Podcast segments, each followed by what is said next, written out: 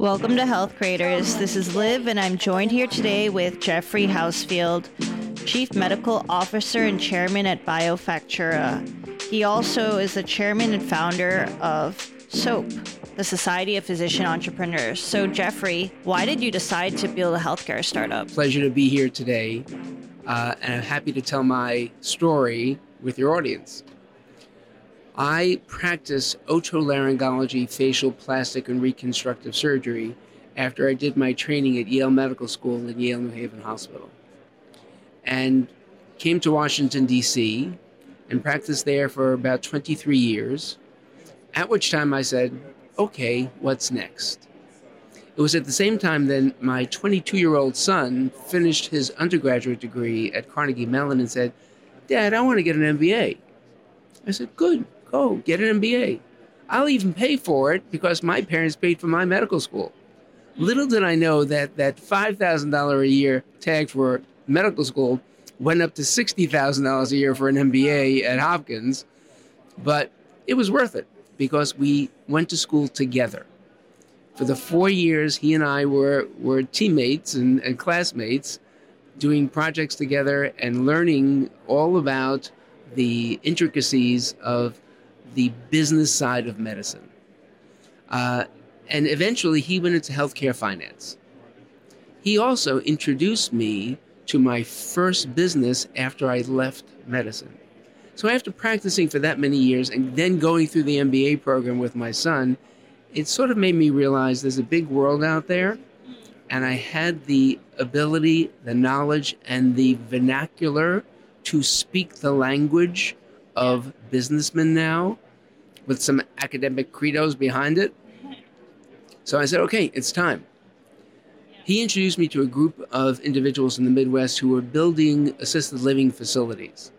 At the time, my father in law was suffering from Alzheimer's and deteriorating rapidly in an assisted living facility in the Washington, D.C. area.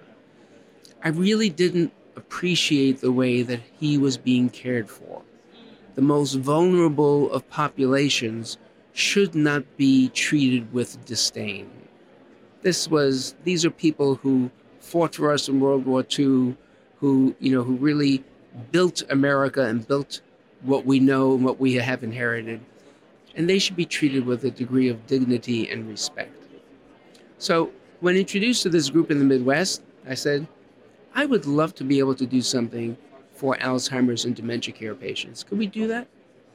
And these two gentlemen said, yes, we're looking at the same model and we can build something that would really take care of them in a way that they have not been taken care of before.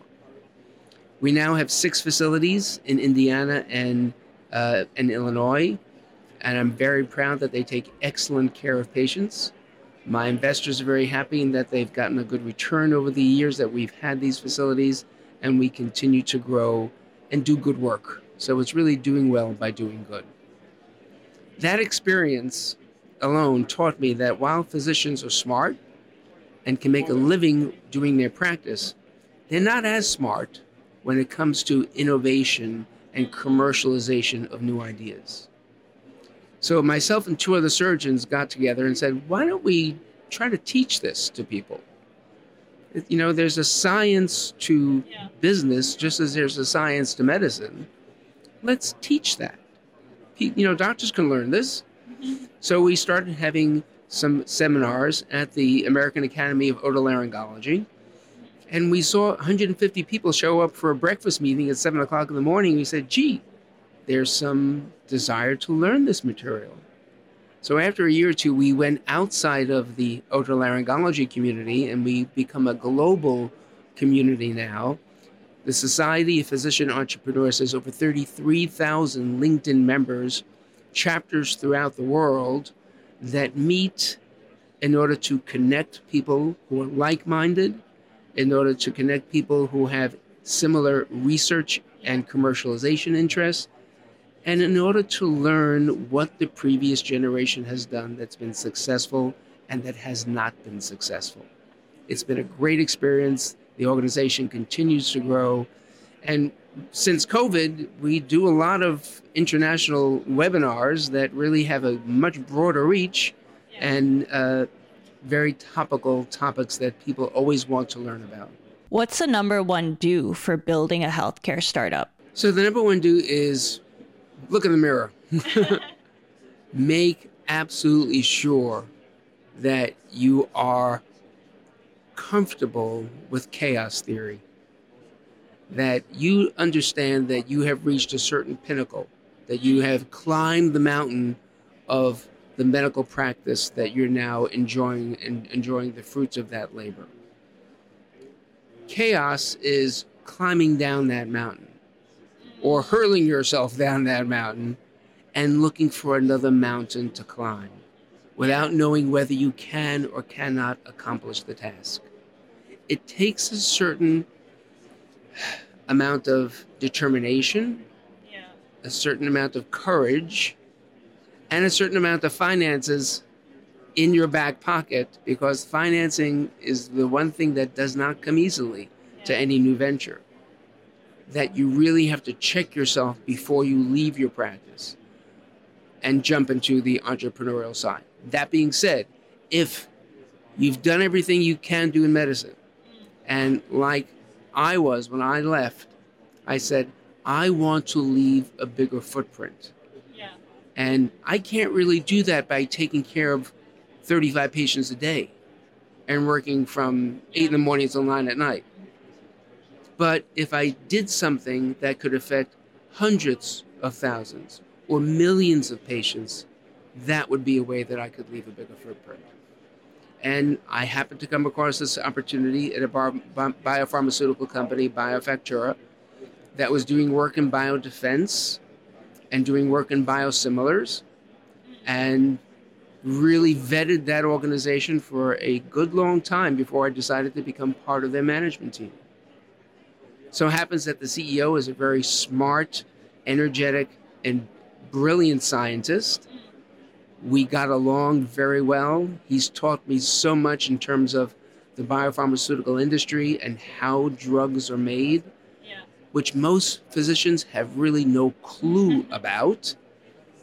And we've grown that company together and we manage the company together. My official title is chairman of the board and chief medical officer.